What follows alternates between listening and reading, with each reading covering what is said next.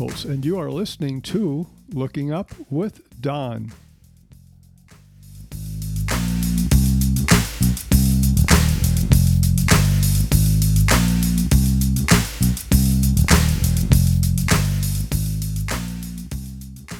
This is the Looking Up with Don podcast, episode number 45, for the week of November 11th, 2020.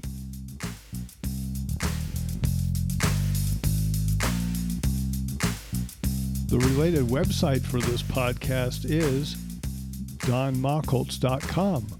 That is spelled D-O-N-M-A-C-H-H-O-L-Z. Two H's. What's up in the sky this week? As our week begins on Wednesday, November 11th, the moon is a crescent in our morning sky, reaching new moon on November 15th, 0506 Universal Time. By the end of our week, Tuesday, November 17th, the moon will be a crescent in the evening sky. Bottom line, moonless sky. Those wishing to see a very slim lunar crescent in the morning sky might want to look for the moon on the morning of Saturday, November 14th. The northern hemisphere is favored for this morning sky event, as the ecliptic is favorably aligned and the moon is north of the ecliptic. For those wanting to look for the crescent moon in the evening sky after new moon, the southern hemisphere is favored on the evening of November 15th. The moon passes just north of the planet Venus in the morning sky about 0000 hours Universal Time on November 13th. And 23 hours later, the moon passes just north of the planet Mercury, which is 19 degrees from the sun. Yes, Mercury is not far from the sun on this visit to our morning sky, but the northern hemisphere is favored for seeing it in the pre-dawn sky. Last week, I discussed a meteor shower named the Northern Taurids, which peak on Wednesday, November 11th. The radiant is in the constellation Taurus, and it's rising at evening twilight and overhead an hour after midnight. The number of meteors it produces are few, perhaps 5 per hour, but they can be very bright, so watch for those. A second meteor shower graces our morning sky. It is a Leonids. The radiant is about 10 degrees north of the star Regulus in the constellation Leo. This area rises shortly after midnight and is highest in the sky at morning twilight, so this is a morning shower. It peaks on the mornings of Monday, November 16th, and Tuesday the 17th. These meteors come from the comet 55P Tempel-Tuttle, which orbits the sun every 33 years. It was last here in 1998 and will return in 2031. The debris trail, which causes the meteors, is what we want to be traveling through if we're going to see the meteors. It put on a good show in 1966, and in 1999 we had another good show. But even though the comet keeps coming back every 33 years, the debris trail is presently missing the Earth each year, and it will be several decades before we pick it up again. Therefore, the number of meteors we are expected to see this November 16th and 17th is only about 15 meteors per hour. So we have two meteor showers. After midnight is the best time to watch both of them. The evening sky has three bright planets worth study: Jupiter, Saturn, and Mars. In 2 months, both Jupiter and Saturn will be too close to the sun for observation, and Mars will be 2.5 times farther from us than it was at its closest point in mid-October. So now is the time to get out and see those planets.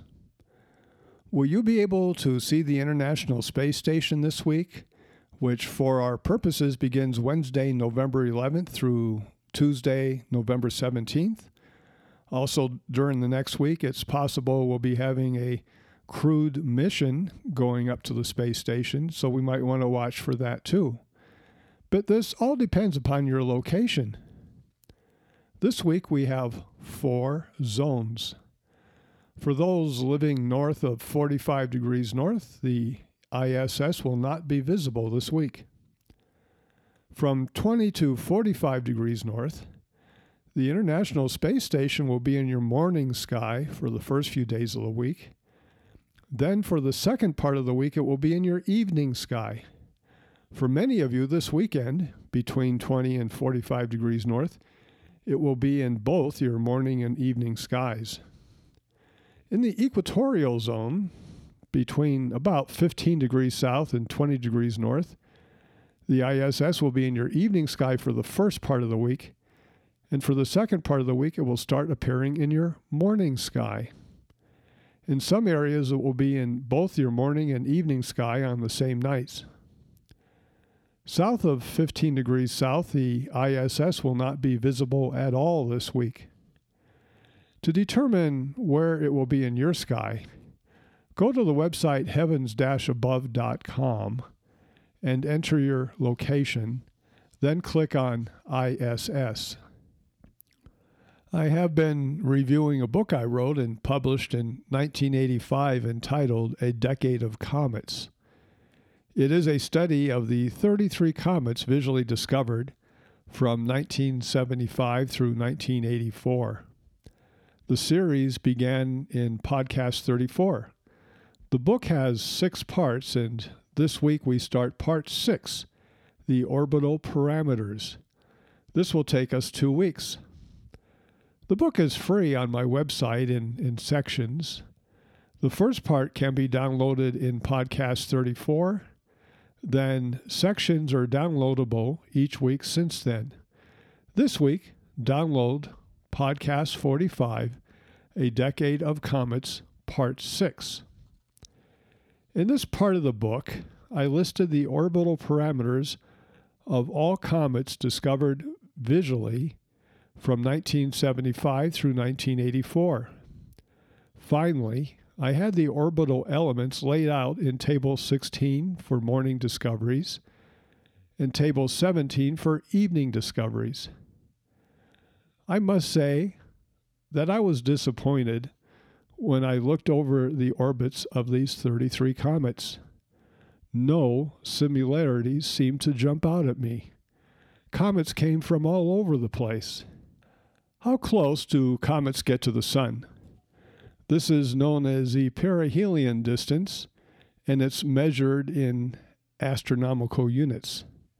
1 astronomical unit, or AU, is the average distance between the Earth and the Sun, and it's 93 million miles, which translates to 150 million kilometers. Why does this matter?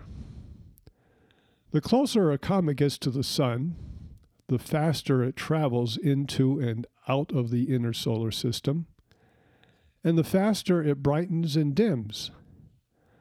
All other things being equal, a comet with a short perihelion distance, one going close to the Sun, will get brighter than one that does not get close to the Sun. And as we have learned again recently, comets that get close to the Sun are more likely to disintegrate. In our study, the average perihelion distance for all comets is 0.96 AU, slightly closer for morning sky discoveries than for evening sky discoveries, but not significant. That is for the 33 comets found in the decade 1975 through 1984. Now, when we look at a larger sample of comets, the 94 visually found since the beginning of 1975 through the present time, we find a median and average of 0.87 AU for the evening finds, while for the morning comets, the average is also 0.87 astronomical units, with the median being 0.78. So with the larger sample of comets, we still find the average perihelion distance for those visually found is a little bit under one astronomical unit. That is, they typically come closer to the sun than the Earth's orbit. So most of the comets visually found do get closer to the sun than is the Earth. And what about those comets that are nowadays found by automated search programs? They probably fall into three categories. Number one, those automated search programs find comets which us visual comet hunters would have found if they had not found them. So they do find the bright comets, but they find them while they are still quite faint. Number two, they find comets that get within about 1 or 2 astronomical units from the sun, but are intrinsically faint, so they never get very bright. The visual comet hunters probably would not have found those because they remain quite faint. And number three, they find comets that stay well away from the sun. They never get closer than 3 or 4 astronomical units, and they therefore remain faint. Two of the orbital elements for comets are the argument of the perihelion and the ascending node. In my book, A Decade of Comets, I plot those, but I found some groupings, but they did not seem to be significant. Now we look at the inclination, that is the tilt of the comet's orbit in relation to the Earth's orbit. This is measured in degrees from 0 through 180. Less than 90 degrees, and the comet goes around the sun in the same general direction as we do. These are called direct orbits. An inclination of 90 degrees means the comet visits us from straight up or straight down from our orbital path around the sun. And if it's greater than 90 degrees, up to 180 degrees, the comet goes around the sun in the opposite direction than we do. Those are called retrograde orbits. We find a bunching up of comets at an inclination of about 45 degrees, and I'm not real sure why or if that is significant. Looking at the larger set of comets, the 94 comets visually found since 1975, we also have some bunching, with 18% of the comets between 47 and 63 degrees inclination. The final item we will look at this week is the L and B value of each comet. Suppose you were standing on the sun and noted the place in the sky where each comet came to perihelion, that is, its closest point to the sun. You would examine that area and you would measure the longitude from the spring equinox, and that would be the L value in degrees from 0 through 360. You would also measure the angular distance above and below the ecliptic. A comet coming to perihelion on the ecliptic would be 0 degrees. North would be a positive number, and south would be a negative number. The positive and negative numbers can go up to plus 90 and minus 90. When the L and B positions are combined, we can see where the comets come to perihelion. Now, the opposite numbers, that is adding 180 degrees to the L or subtracting 180 degrees from the L, and changing the sign on the B value, for instance, 30 degrees to minus 30 degrees, and you have the direction from where the comet came from. So what I wanted to see, is there any groupings of these numbers? That would mean there is a tendency for comets to come from a certain part of the sky. In Table 18, I grouped comets with similar L's and B's and looked at all the other orbital elements. This is what I found. No correlations. No comet families here. They're all unrelated. Next week, we finish up the book, A Decade of Comets.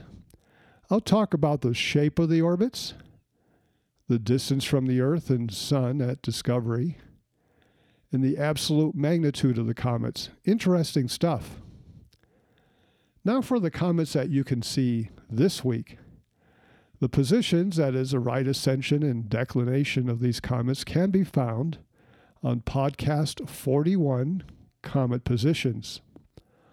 Our evening sky comet is Comet Howell 88P. It is slowly dimming and is at magnitude 9. It's very easy to find this week. On Friday, November 13th, it is south of Jupiter, 3.5 degrees south of Jupiter. And on Wednesday, November 18th, 5 days later, it's 3.5 degrees south of Saturn.